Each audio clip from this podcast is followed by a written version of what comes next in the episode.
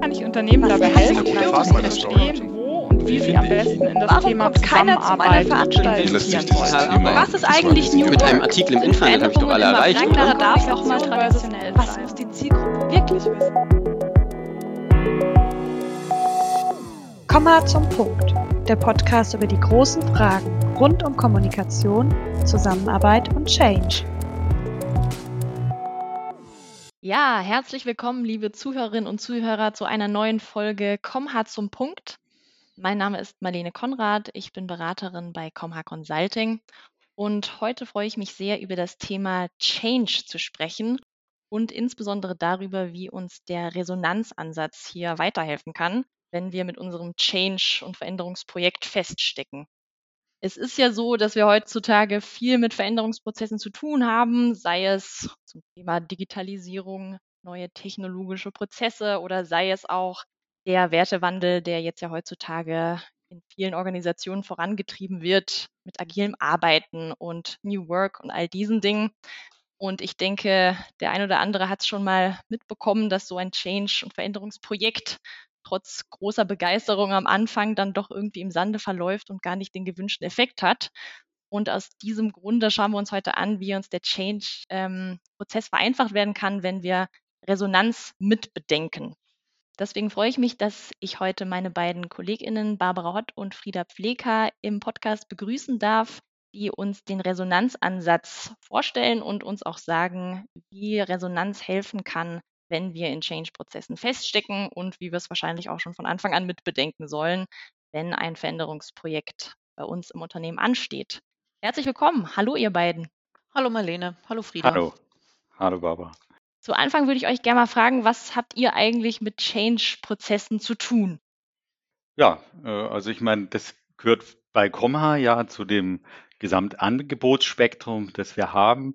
Wir gucken im Umfeld von interner Kommunikation, Teamprozessen, Collaboration-Prozessen heutzutage fast immer auf Veränderung. Fast alles, was in Unternehmen passiert, hat eigentlich einen Charakter von Veränderung. Und deswegen sind wir eigentlich mit allen unseren Disziplinen immer mit diesem Thema, zumindest in der internen Kommunikation, sehr stark konfrontiert und machen dabei natürlich auch unsere Beobachtungen. Und so sind wir ein Stück weit auf dieses Thema Resonanz auch gestoßen. Ja, manche Dinge, die früher einfach ein Projekt waren, guckt man jetzt, glaube ich, auch stärker unter einer Veränderungsbrille an.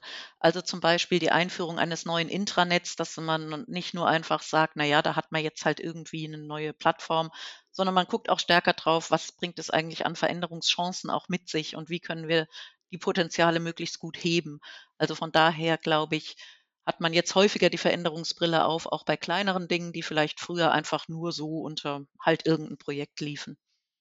Okay, ich würde jetzt gerne zu Anfang gleich mal eine steile These in den Raum werfen, nämlich die, dass das klassische Change Management, wo es ja diverse Ansätze und Konzepte dazu gibt, eigentlich zum Scheitern verurteilt ist. Würdet ihr das so sehen oder ist es etwas zu weit gegriffen? Oder wenn das stimmt, warum ist es denn zum Scheitern verurteilt? Und was ist überhaupt dieses klassische Change Management? Was versteht ihr darunter?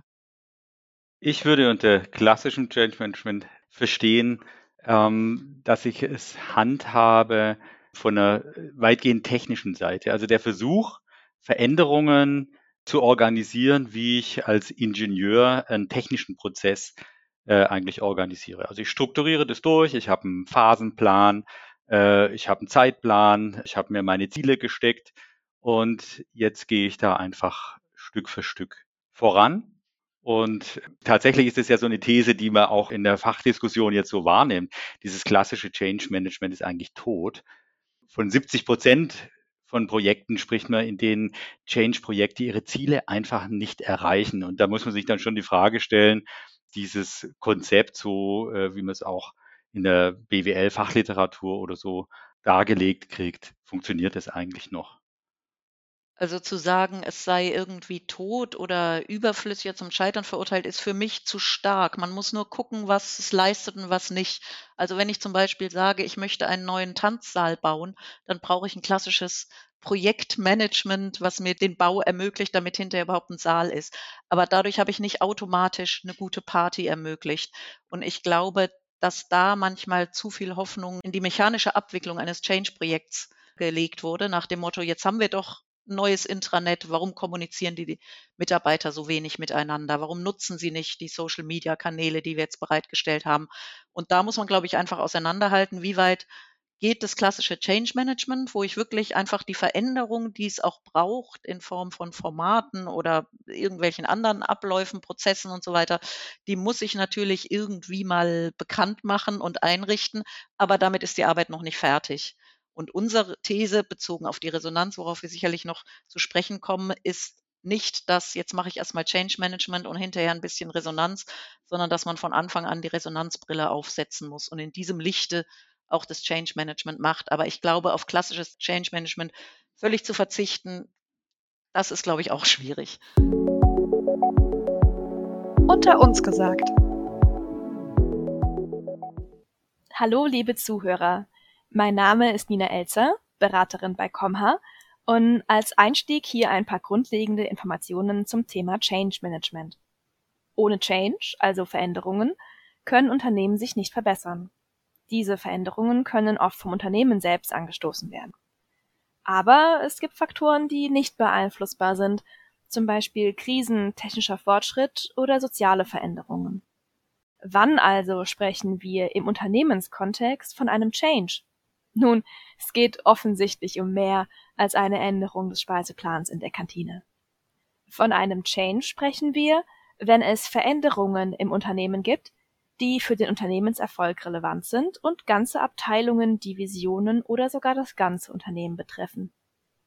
Für die betroffenen Menschen in der Organisation bedeutet das eine Veränderung in ihrem Arbeitsalltag oder Ablauf, sprich, sie arbeiten in Zukunft in irgendeiner Art und Weise anders als bisher. Zu solchen Veränderungen zählen klassischerweise unter anderem Schließungen oder Eröffnungen von Standorten, Schaffung neuer Geschäftsbereiche, Integration anderer Unternehmen, Einführung und Änderung von Technologien oder dem Wandel der Unternehmenswerte und Ziele. Diese Veränderungen sollten strategisch und zielorientiert in einer Organisation umgesetzt werden. Und genau das ist Change Management. Eine Definition könnte lauten, Change Management sind alle planvoll durchgeführten Maßnahmen, die die Menschen im Unternehmen von einem Ausgangszustand zu einem Zielzustand begleiten. Hierzu gehören das Analysieren, Planen, Kontrollieren und Stabilisieren des Prozesses. Aber Change Management beinhaltet nicht nur den Fahrplan einer Veränderung. Entscheidend ist vielmehr, dass die Mitarbeitenden den Sinn der Veränderung verstehen und selbst eine positive Vorstellung vom angestrebten Zustand entwickeln. Vor allem deckt Change Management ihren Lernbedarf und bietet allen Beteiligten Orientierung hin zu den gewünschten Verhaltensweisen, die das Unternehmen im Zielzustand der Veränderung benötigt. Im Mittelpunkt eines Change-Prozesses sollte also keinesfalls der eigentliche Gegenstand der Veränderung stehen. In den Fokus gehören die betroffenen Mitarbeitenden. Und nun zurück zum eigentlichen Podcast und viel Spaß beim Zuhören.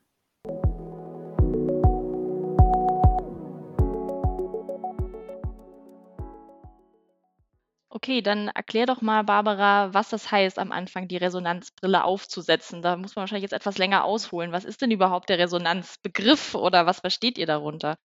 Ich habe hier mal was mitgebracht, nämlich eine Stimmgabel. Damit kann man, wo Resonanz herkommt, am einfachsten erklären. Das kennt ja auch jeder. Eine Stimmgabel kann man ja so anhauen und dann ist sie relativ leise. Ihr hört es jetzt vielleicht ein bisschen. In dem Moment, wo man die Stimmgabel aber auf den Resonanzboden stellt, dann wird sie laut weiß nicht, ob ihr das jetzt besser gehört habt. Mhm. Ähm, und das ist eigentlich so der Kern des Resonanzbegriffs, der dann natürlich ins Abstrakte übersetzt wird. Ähm, sozusagen, ich habe etwas, was schwingt und etwas, was dann mitschwingt. Und zwar nicht als Echo, sondern selber auch sich verändert durch die Schwingung und lauter wird und das verstärkt. Also der erste Impuls wird durch die Resonanz verstärkt und es entsteht etwas Neues, was die beiden Teile dringend notwendig hat. Und das hat Hartmut Rosa eben dann ähm, übersetzt auf das menschliche Miteinander. Frieda, das ist ja dein Kerngebiet. Ja, genau. Also so sind wir eigentlich ein bisschen darauf gestoßen. Der Soziologe Hartmut Rosa, der äh, dieses Resonanzphänomen sozusagen äh, soziologisch in der großen Theorie mal den großen Wurf gemacht hat. Und ich habe das äh, gehört in einer, in einer Radiosendung einfach, wo ich unterwegs war und habe gedacht, boah, das muss viel zu tun haben mit dem, was wir tun, weil er beschrieben hat, wie Menschen eigentlich in Beziehungen interagieren. Und dafür hat er diese Resonanzmetapher also es gibt äh, immer diesen Austausch. Der eine gibt was rein in eine Beziehung und es kommt von dem anderen was zurück und dann entsteht was Drittes, was Gemeinsames. Äh, und so entwickeln sich Menschen. Das haben andere Leute wie der Neurowissenschaftler Joachim Bauer auch äh, sehr gut nochmal auf dieser neurowissenschaftlichen Ebene auch äh, ausgearbeitet. So ticken Menschen, so entwickeln sich Menschen. Es ist aber ein ganz empfindliches Ding, diese Resonanz. Es ist wie, man kann es, glaube ich, immer relativ gut für jeden vorstellbar machen, wenn man es an dem Phänomen der Verliebtheit einfach erklärt, nach der wir uns alle sehnen, die wir alle genießen, wenn wir sie erleben, äh, die aber ganz schnell auch mal einfach in sich zusammenbrechen kann, wenn irgendwas auf der Beziehungsebene einfach nicht mehr stimmt. Und was wir in Change-Prozessen erleben und daher auch diese Ernüchterung, diese Enttäuschung, die damit oft verbunden ist, ist, dass auf der Beziehungsebene die Resonanz in sich zusammenfällt auf, äh, aufgrund von diesen starken Veränderungen und aufgrund von Ohnmachtserlebnissen, von dem Gefühl, überrannt zu werden von bestimmten Sachen. Und dann geht das, was äh, eine Veränderung dringend benötigt, nämlich die Energie von den beteiligten Menschen, geht verloren. Okay, das heißt, wenn ich es jetzt richtig verstanden habe, ist das Problem äh, generell das, dass bei Change-Prozessen häufig einfach nicht die Menschen mit ihren Beziehungen so sehr im Fokus stehen, sondern mehr so ein Ursache-Wirkung-Prinzip nach dem Motto, wir sagen den Mitarbeitern jetzt das und das und dann haben die das gefälligst auch zu tun. Ähm, also mhm. sozusagen, in, mhm.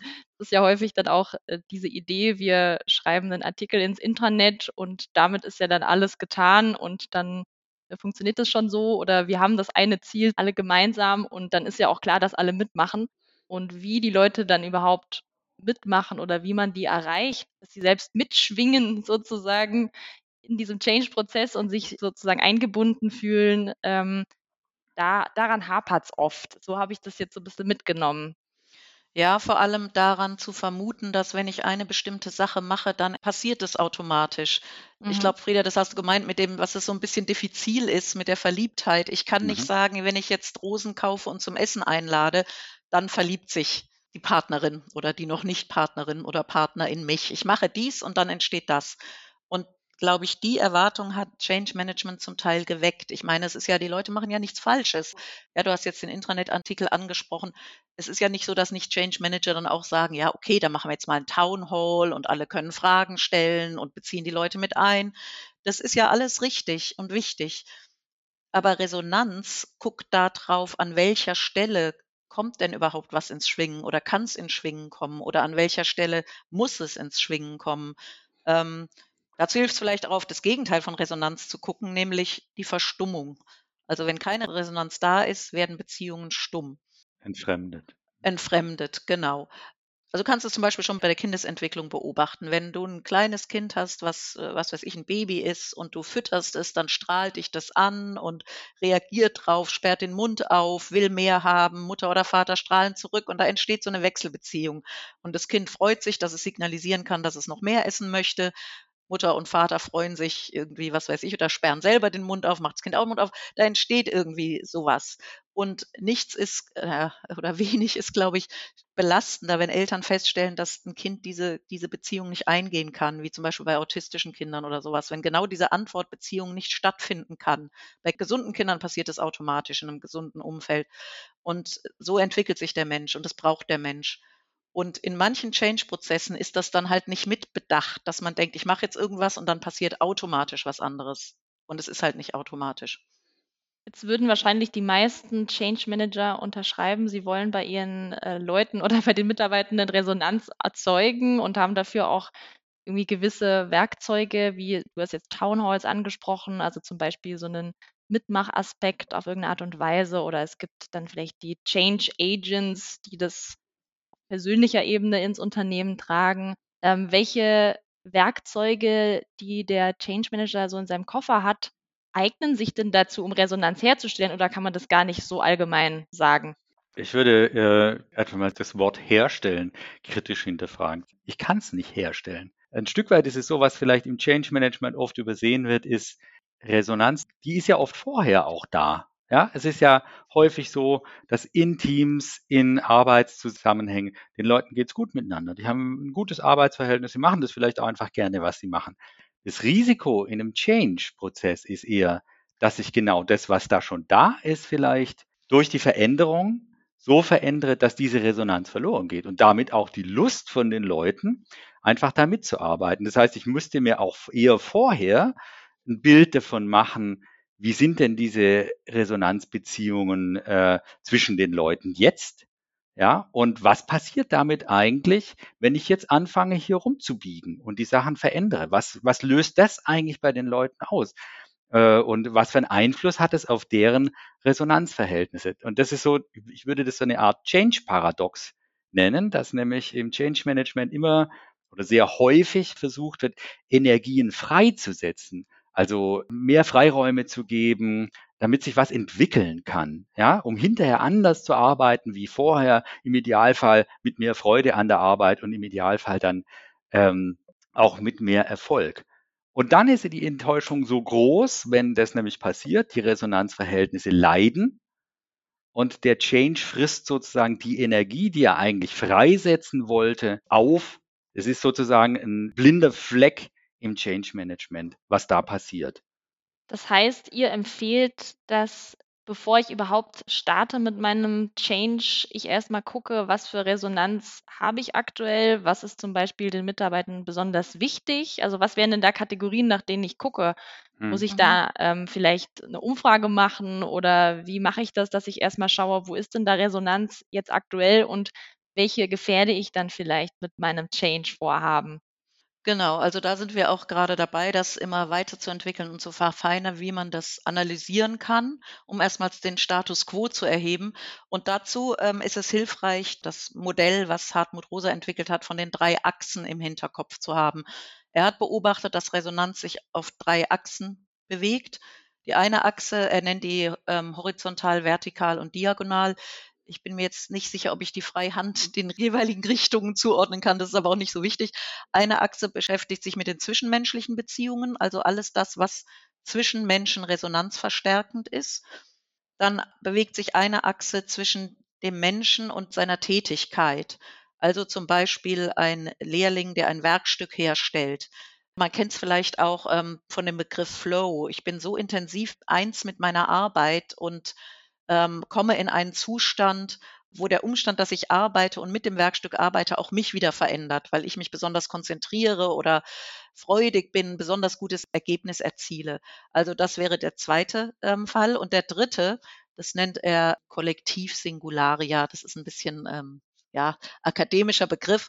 Was damit eigentlich gemeint ist, sind Dinge, die irgendwie das abstrakte Ganze, die Umwelt, die Kunst, vielleicht sogar Religion, Natur oder in einem Organisationskontext kann das auch schnöde ähm, das physische Arbeitsumfeld sein betreffen. Und wenn ich da erstmal gucke, an welcher Stelle steht denn da im Moment die Resonanz, das kann ich mit bestimmten Methoden, die wir jetzt gerade im Begriff sind, zu verfeinern, ähm, kann ich das machen und dann gucke, wo bedrohe ich denn diese Resonanz? Zum Beispiel kann ich endlose Townhalls machen, die mir gar nichts nützen, wenn das Problem ist, dass ich ein Großraumbüro eingeführt habe und den Leuten das überhaupt nicht passt. Die fühlen sich so unwohl. Also da ist praktisch diese Resonanzebene der Umwelt ähm, so betroffen, dass vollkommen egal ist, was noch drumherum passiert wird. Das beschädigt die Resonanz von dem, was vorher war, derartig stark, dass alles andere in Vergessenheit gerät. Und dafür muss ich wachsam sein, weil alles andere kann eigentlich ganz toll sein, mit tollen Methoden durchgeführt und alles. Aber wenn an der Stelle ein starker Resonanzverlust ist, dann geht da einfach zu viel Energie verloren. Okay, ähm, Resonanz habe ich so verstanden, dass es immer um so eine Art Interaktion geht, weil die Resonanz ist ja nicht nur auf einer Seite, also nicht nur ein Körper Ja. ist resonant, sondern der andere auch. Das habe ich jetzt gut verstanden, was du jetzt das Beispiel mit dem Arbeitsumfeld. Da frage ich mich aber auch, wie ist denn da diese Interaktion oder Wechselbeziehung zwischen Menschen kann ich mir das gut vorstellen. Wenn ich jetzt aber unbelebte Dinge oder Umwelt habe oder sowas Abstraktes wie vielleicht ein Wertegefüge oder sowas, Unternehmenswerte zum Beispiel. Inwiefern ist denn da dann eine Resonanz da? Also bei dem Diagonalen, bei den Tätigkeiten äh, finde ich ein wunderschönes Beispiel äh, ein Musikinstrument. Wenn man mir als äh, bekennendem Nicht-Geiger eine Stradivari in die Hand gibt, kann ich darauf nur rumkratzen. Ja, aber diesem Instrument wohnt so eine Art Standard of Excellence inne. Also jemand, der das wirklich gut kann, ein hochbegabter, sehr geübter Violinist, wenn der das gleiche Instrument in die Hand nimmt, dann erfolgt eine sehr starke Resonanz, in dem Fall sogar wirklich im physischen, akustischen Sinn. Das Instrument kriegt einen ganz anderen Klang, weil er weiß, wie er das Instrument anfassen, behandeln muss, wie er diesen Ton äh, erzeugen kann. Also da geht dann sehr viel hin und her und natürlich spürt ein geübter Musiker auch mit jedem Strich, den er macht, ist er da richtig unterwegs und wird dementsprechend seine Finger auch setzen und seinen Bogen ziehen. Da findet also so eine Resonanz natürlich statt. Und äh, auf dieser vertikalen Ebene, wo es um ähm, so dieses Überwölbende natürlich geht, also ein Wert, den ich lebe, äh, sozusagen, der verändert sich durch die Art, wie ich ihn lebe. Da geht also auf jeden Fall was hin und her. Ich kann den unterlaufen, dann wird da viel weniger passieren. Und wenn ich ihn ausfülle, sozusagen, dann äh, kommt er auch zu einer Fülle in gewisser Weise. Ja. Dann wird der Wert sozusagen dadurch lebendig und bekommt dann ja. auch nochmal eine ganz andere Bedeutung wahrscheinlich. Ja äh, wenn es gelebt wird und auf eine bestimmte Art und Weise gelebt wird, beziehungsweise bei denen dieses Ausüben halt auch Resonanz hat. Also ich stelle es mir jetzt gerade vor, wenn man jetzt zum Beispiel um Feedback-Kultur äh, geht, ähm, es ist ja sehr unterschiedlich, wie das jetzt angewendet wird und wie es auch verankert ist im Unternehmen. Und wenn das die Leute das sehr begeistert ausführen, dann hat das ja wieder eine Wechselwirkung auf andere mhm. Kollegen, aber auch auf den Wert an sich. Ja. Also der wird dadurch sozusagen belebt. Mhm. Ja.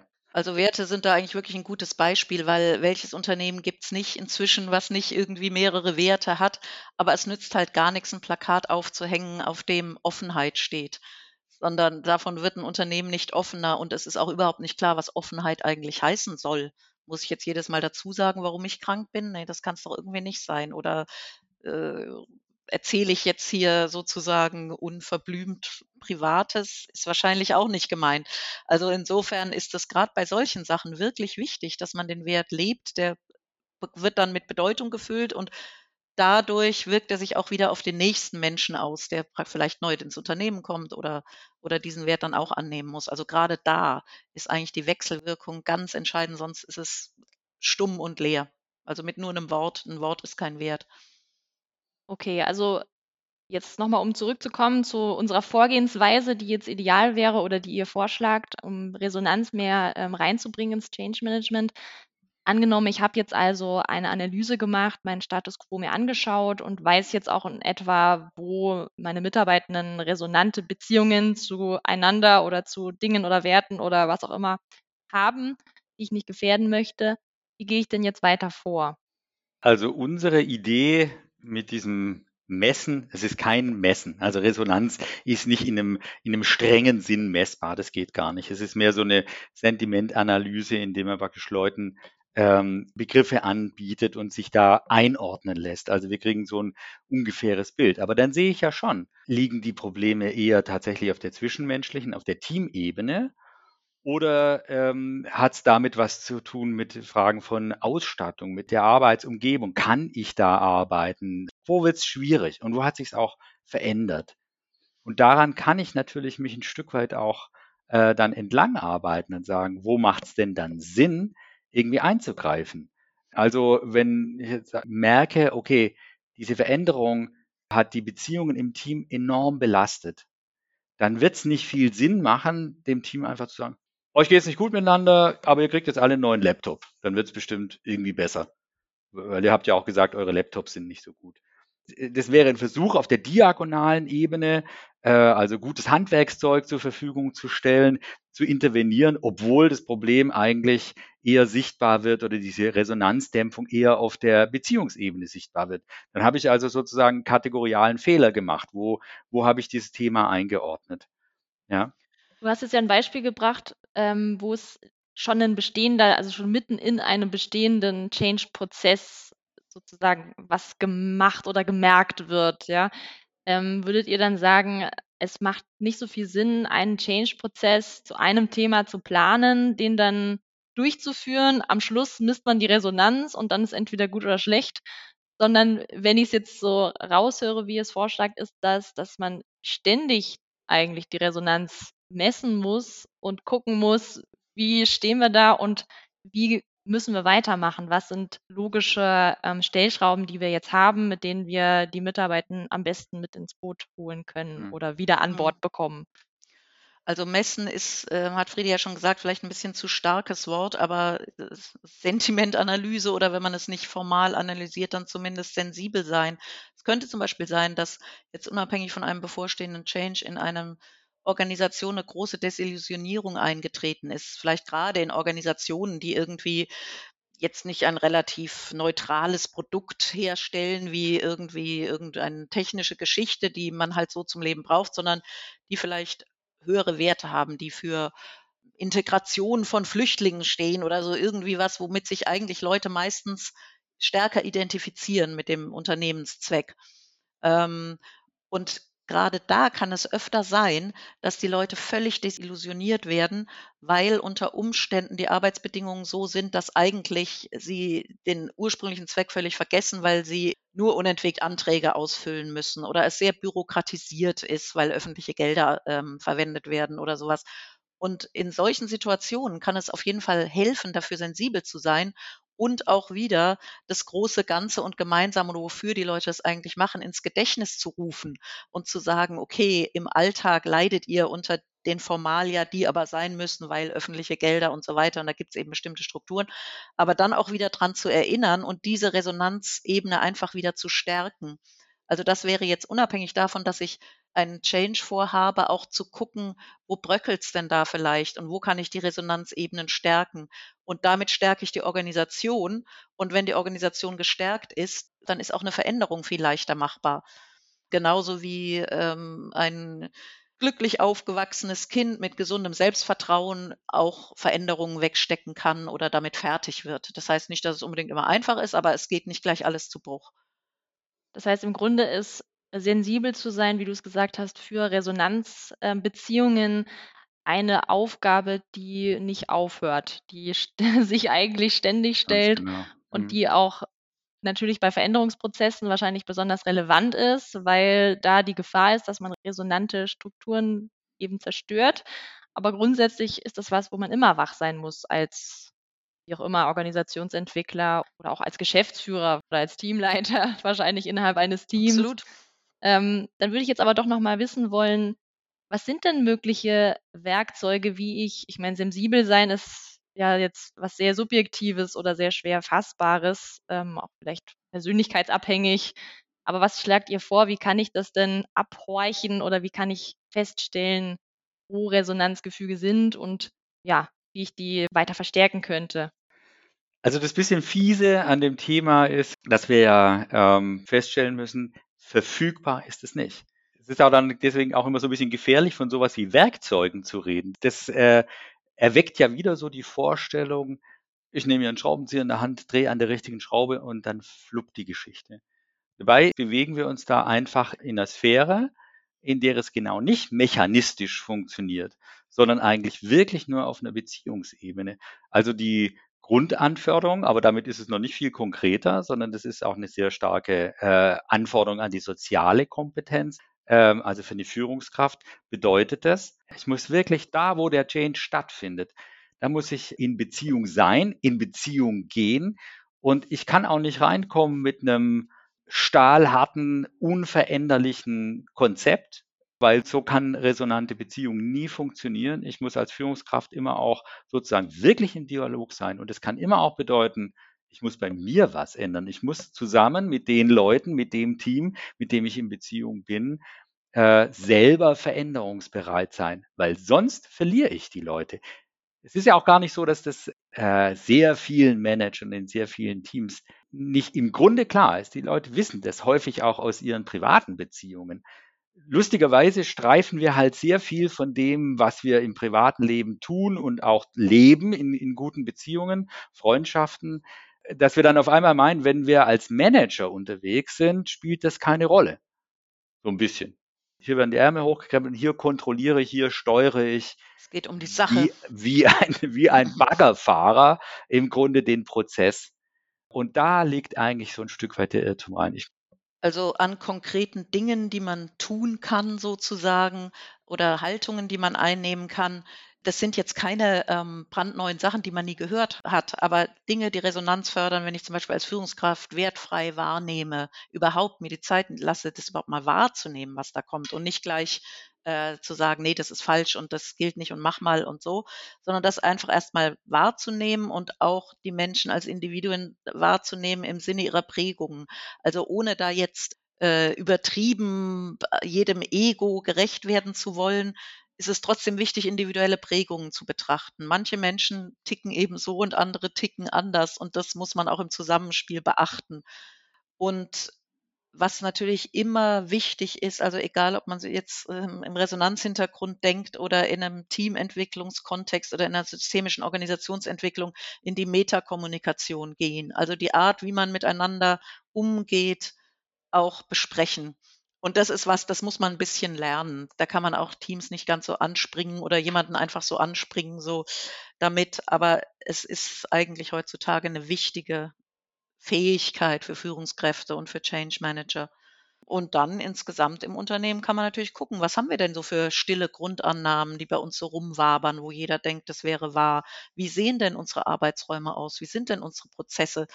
Ähm, ja, und da halt vielleicht einfach mal drauf gucken und sagen, ja, stimmt eigentlich, in diesem hässlichen Büro, wo irgendwie Unaufgeräumtes in der Ecke steht, das ist völlig hallig und da steht dann irgendwo ungemütlich ein Sofa, da können auch keine Gespräche aufkommen, wo man sich vielleicht mal über seine Arbeitsbeziehungen unterhält oder so.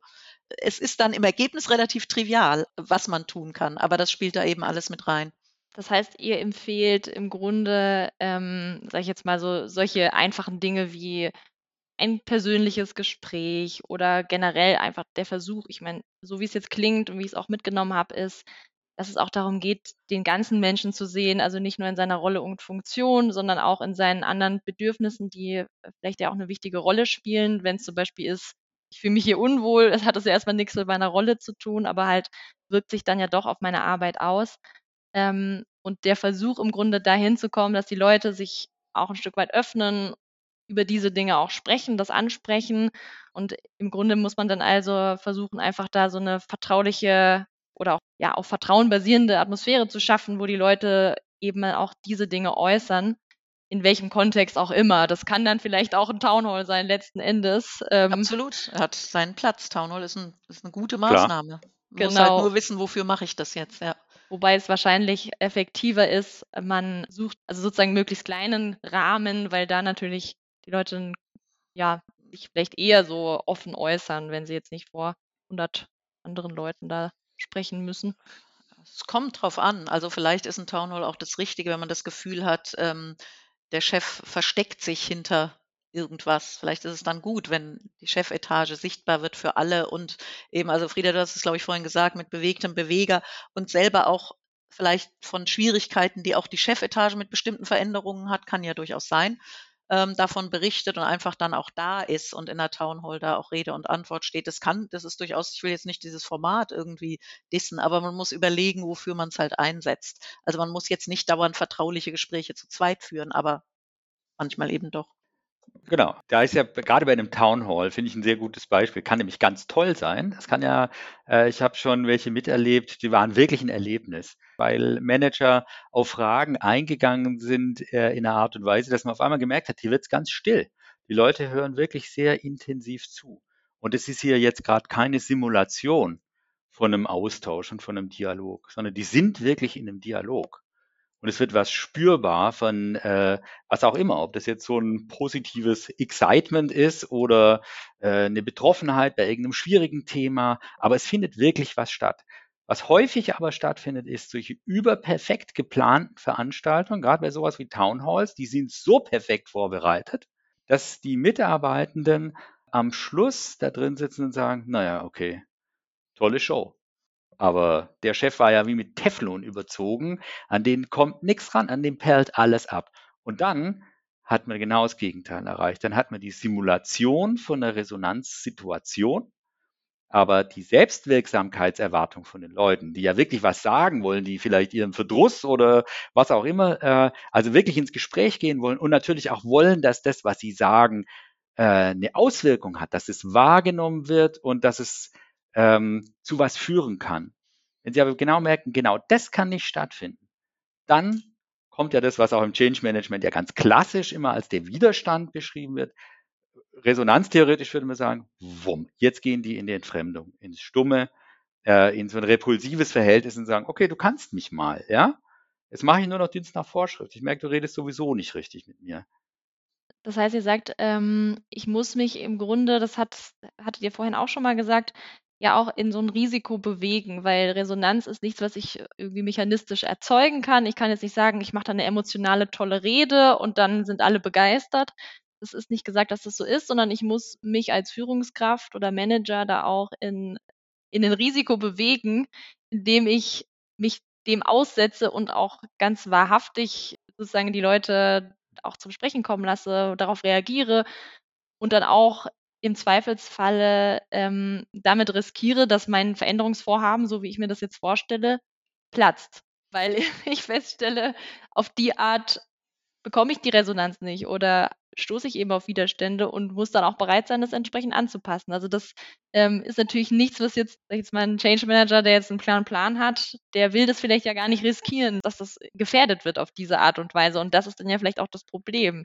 So würde es ja aber auch nicht passieren. Äh, weil äh, in einem Unternehmenskontext, eigentlich zum Beispiel immer klar ist, dass natürlich äh, ein Management auch Entscheidungen trifft und Sachen umzusetzen hat. Ich glaube, das wird im Normalfall gar nicht angezweifelt, außer bei sehr harten Geschichten wie jetzt Werksschließungen oder sowas. Da ist man nochmal in einem anderen Feld natürlich unterwegs. Wir reden ja jetzt im Change im Normalfall von Veränderungen, die ja letztendlich auf ähm, was abzielen, wo es sehr häufig um so Agile-Themen geht, äh, schnellere, bessere, neuere Formen von Zusammenarbeit zu erzielen. Ja, also sicher, die Leute gehen davon aus, klar, also es wird sich was verändern, das ist okay. Die Frage ist ja, wie vollzieht sich das? Und was passiert da? Und die, diese Resonanzbeziehung würde eben erfordern, dass der Manager durchaus auch wahrnimmt, was passiert jetzt mit den Leuten? Haben die wirklich sehr gute Gründe, um zu sagen, ja, den Punkt sollten wir uns aber nochmal genauer angucken und vielleicht ein Stück anders vorgehen? Und bleiben die dabei wirklich im Kontakt? Und das ist das Beziehungsrisiko, das ja immer da ist. Ja, also ich meine, äh, gerade auch, wenn das jetzt äh, Change-Prozesse sind äh, in Feldern, wo das Management mit hochqualifizierten Superleuten zusammenarbeitet, die auch immer sagen können, hier, hier will ich nicht mehr arbeiten. Ja, das ist einfach äh, so, wie die das jetzt hier anpacken. Da geht mir der ganze Spaß, die ganze Freude an der Arbeit verloren, aber ich habe das nicht nötig. Ich, mit meinen Kenntnissen, dann suche ich mir was anderes. Ja, das Risiko, einzugehen, ist wahrscheinlich äh, am Schluss wirklich die bessere Lösung, als sich einzureden, man könnte dieses Risiko umschiffen, indem er diese Beziehungsebene einfach überspringt oder auslässt oder manipulativ versucht, da durchzukommen. Es ist im Grunde eine Investition in Resonanz, genauso wie Manager oder unter Unternehmensleitung ja auch in andere Dinge investiert. Du kannst nicht sicher sein, dass die Investition in eine neue Technologie, in ein neues Geschäftsfeld oder sowas automatisch ähm, die Rendite bringt, die du dir erhoffst. Aber wenn du die Investition nicht machst, wird sie garantiert keine bringen. Also insofern muss man Resonanz vielleicht auch so ein bisschen als eine Investition sehen und nicht als ein automatisches Versprechen. Ja, okay, aber das heißt nicht, dass ich immer sagen muss, ich äh, definiere gar nicht erst, was mein genaues Ziel ist, sondern ich gucke erst mal, was bei meinen Leuten gut ankommt und Absolut setze nicht. dann mein Fähnchen nach dem Wind. Keinesfalls. Das ist jetzt auch nicht das, was ihr empfehlt, sondern eher, ich muss gucken, also welche kleinen Stellschrauben ich vielleicht habe, wie ich war mein Ziel weiter verfolgen kann, aber trotzdem auch darauf Rücksicht nehme, ähm, was den Leuten wichtig ist und sie einfach einbinde und dadurch auch mehr Resonanz herstelle, auch wenn der Change an sich dem einen oder anderen nicht schmeckt. Also da, das kann man ja gar nicht verhindern. Das ist ja genau. das Wesen auch von Veränderungen, dass es äh, da auch ja, Leute gibt, die das einfach nicht mitmachen möchten, einfach weil sie gerne es so weitermachen wollen, wie sie es bisher kennen. Das ist ja sozusagen das Typische, was man kennt, aber das heißt ja nicht, dass man es gar nicht macht, sondern nur die Frage, wie man es macht, wie man es anspricht, wie ernst man die Leute auch nimmt in ihren Bedürfnissen. Ja. Ähm, darum geht es. Mhm. Genau. Und das ist jetzt nicht so eine rein gefühlige Sache, sondern ich finde, dass diese drei Achsen da ganz gut helfen zu gucken, in welcher Richtung äh, entstehen vielleicht Probleme oder wo liegt auch Potenzial? Also wenn ich jetzt meinetwegen nach der ganzen Corona-Zeit sage, warum kommen die Leute nicht zurück ins Büro?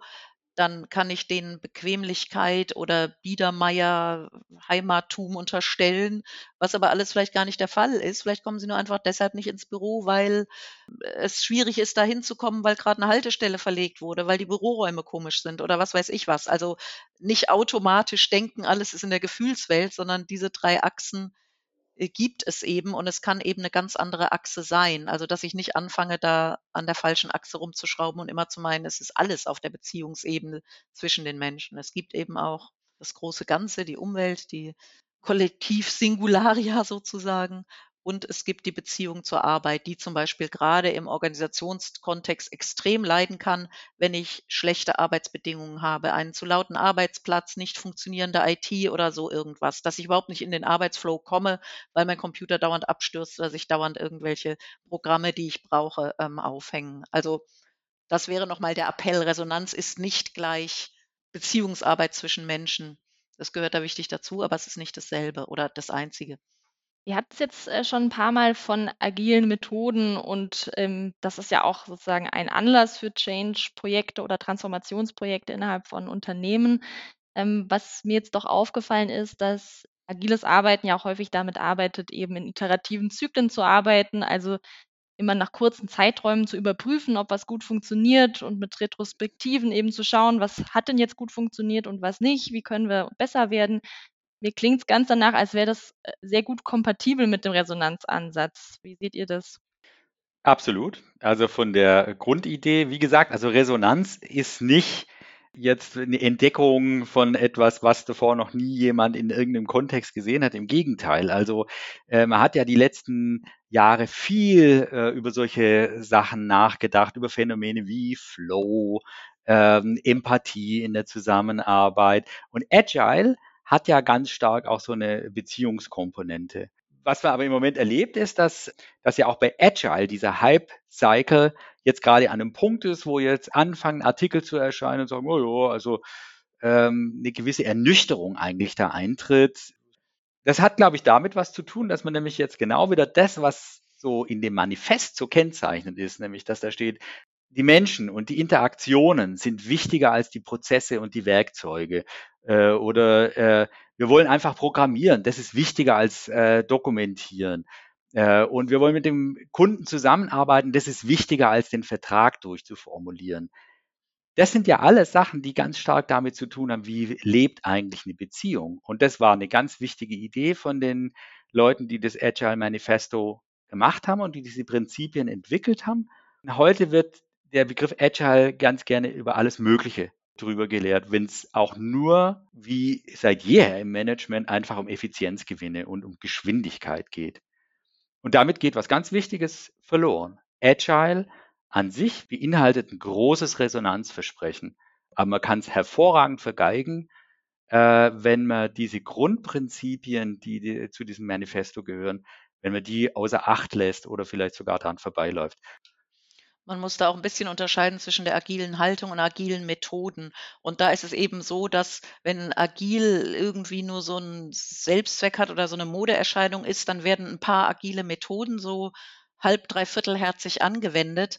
Aber wenn die agile Haltung, die ja eigentlich sehr stark, wie du sagst, Frieda, mit dem ähm, mhm ja, mit der Resonanz korreliert. Wenn das sozusagen ignoriert wird, dann tut man auch Agile Unrecht und dann mhm. kann es auch nicht funktionieren. Ja, danke. Also da muss man wieder unterscheiden zwischen den Methoden und der Haltung. Die agilen Methoden alleine können es nicht einlösen. Da braucht es eben die Haltung und die ist der, der Resonanz sehr artverwandt. Okay, super. Dann kommen wir jetzt auch schon zur letzten Frage, nämlich unserer Komma zum Punkt-Frage. Wie seht ihr die Entwicklung? Habt ihr das Gefühl, dass die Unternehmen da auf einem guten Weg sind, resonante Beziehungen zu pflegen, meinetwegen agil, ähm, also das agile Mindset auch mit Resonanz zu verbinden und auf die Art voranzutreiben? Oder wo seht ihr Stellschrauben, wie wir es in Zukunft besser machen wollen? Wie ist da eure Einschätzung? Wie sieht es in Zukunft aus, unsere ganzen tollen Change-Projekte, die da so anstehen? Sind die alle zum Scheitern verurteilt, wie wir es am Anfang gesagt haben, oder seht ihr da gute Entwicklungschancen? Ich sehe zwei gegenläufige Trends. Auf der einen Seite haben wir Innovation, technischer Fortschritt und daraus wirtschaftliche Zwänge, sage ich mal, Wachstumsdruck äh, und dadurch eine permanente Beschleunigung. Also alles muss eigentlich immer schneller gehen, um in den Märkten äh, mithalten zu können. Das ist immer resonanzervers. Eine Beziehung kann ich nicht beliebig beschleunigen, sage ich mal. Ja, also wenn es um zwischenmenschliche Sachen geht, brauche ich eine gewisse Zeit. Auf der anderen Seite merkt man ja an solchen Sachen wie Agile und äh, sehr vielen Diskussionen und wie auch in den HR-Abteilungen eigentlich diskutiert wird, wie kann Zusammenarbeit in der Wissensgesellschaft eigentlich aussehen oder in wissensbasierten Kontexten, dann wächst die Sensibilität für solche Themen enorm. Die Frage ist, wie gut kriegt man das zusammen? Das ist einfach eine, eine Annahme, ein, ein Optimismus, eine Hoffnung von mir, dass man das sehr wohl noch stärker wahrnehmen wird und sich damit befassen wird äh, und damit auch immer wieder neue Potenziale entdecken kann, um Arbeitskontexte resonant zu halten, sage ich mal. Also ohne jetzt dieses Klischee der Mensch im Mittelpunkt zu bemühen, sagte sie und bemühte es, glaube ich, ist der Umstand, dass im Moment eher es ja so ist, dass Arbeitskräfte sehr stark gefragt sind und es ja eher ein Arbeitnehmermarkt ist und dadurch Unternehmen gar nicht anders können, als sich auch auf die Menschen einzulassen, weil die Menschen und die Arbeitskräfte, die sie brauchen und die Fähigkeiten nicht unendlich zur Verfügung stehen. Und da ist einfach der Kampf um die besten Leute härter. Und es hat sich in der Gesellschaft insofern etwas gewandelt, dass bestimmte Dinge, die früher vielleicht noch funktioniert haben, mit irgendwie, was weiß ich, äh, dass man die Leute mit Dienstwagen incentiviert hat und mit dem schicken Eckbüro und was weiß ich alles, mit gewissen Statussymbolen, dass da auch eine Generation doch jetzt kommt, die darauf gar nicht so steht, die mehr auf die Work-Life-Balance zum Beispiel achtet, als auf das schick ausgestattete ähm, Eckbüro. Und das schon allein deshalb sich da einfach in der Art der Zusammenarbeit was ändern wird. Und unsere These ist halt, Resonanz hilft dabei, das zum Erfolg zu führen. Genau, und der Erfolg, der zeigt dann ja auch letzten Endes, ob etwas, ja, ob etwas weitergemacht wird oder nicht. Und wenn ähm, der eine oder andere das dann doch mal ausprobiert, mit solchen Resonanzbeziehungen zu arbeiten und das mal als Blaupause zu verwenden und damit Erfolg hat, dann stehen natürlich die Chancen besser, dass es weitergemacht wird. Ähm, gerade wenn solche Change-Prozesse jetzt häufiger auch mal scheitern, dann ähm, lohnt sich das ja auch mal was Neues auszuprobieren. Dann können wir nur hoffen, dass der Nährboden, den es ja offensichtlich gibt ähm, für diese neuen alten Konzepte, wenn man so will, dass der ausreicht, um es dann auch wirklich zum Fliegen zu bringen und da auch ein Umdenken letztlich anzustoßen. Weg von dieser Ursache-Wirkung-Prinzip, wir ziehen den Plan durch und dann werden schon alle unserer Meinung sein und mitmachen, hin zu einem wachen Geist und auch ähm, ja eben dieser Sensibilität gegenüber den Resonanzbeziehungen, die es gibt und die es auch noch geben soll. Und so können dann Change-Prozesse hoffentlich zum Erfolg gebracht werden. Dankeschön. Das war sehr spannend. Ähm, ich danke euch für den Austausch. Ähm, ich hoffe, liebe Zuhörerinnen und Zuhörer, ihr konntet auch was für euch mitnehmen, für eure Change-Prozesse, vielleicht auch einfach für euer Team, so als kleine Anregung, auch da sind ja die Resonanzbeziehungen immer immens wichtig. Und genau, lasst uns gerne eine Bewertung da, gebt uns gerne Feedback auf unseren Social-Media-Kanälen. Ähm, wir werden ja diesen Podcast auch teilen auf Instagram, auf LinkedIn und Facebook. Kommentiert gerne, ob es euch gefallen hat und ob ihr noch weitere Wünsche habt, Anregungen, welche Themen euch noch interessieren. Und dann hoffe ich, wir hören uns beim nächsten Mal bei Komma zum Punkt. Tschüss! Das war Komma zum Punkt, ein Podcast von Komma Consulting. Vielen Dank fürs Zuhören.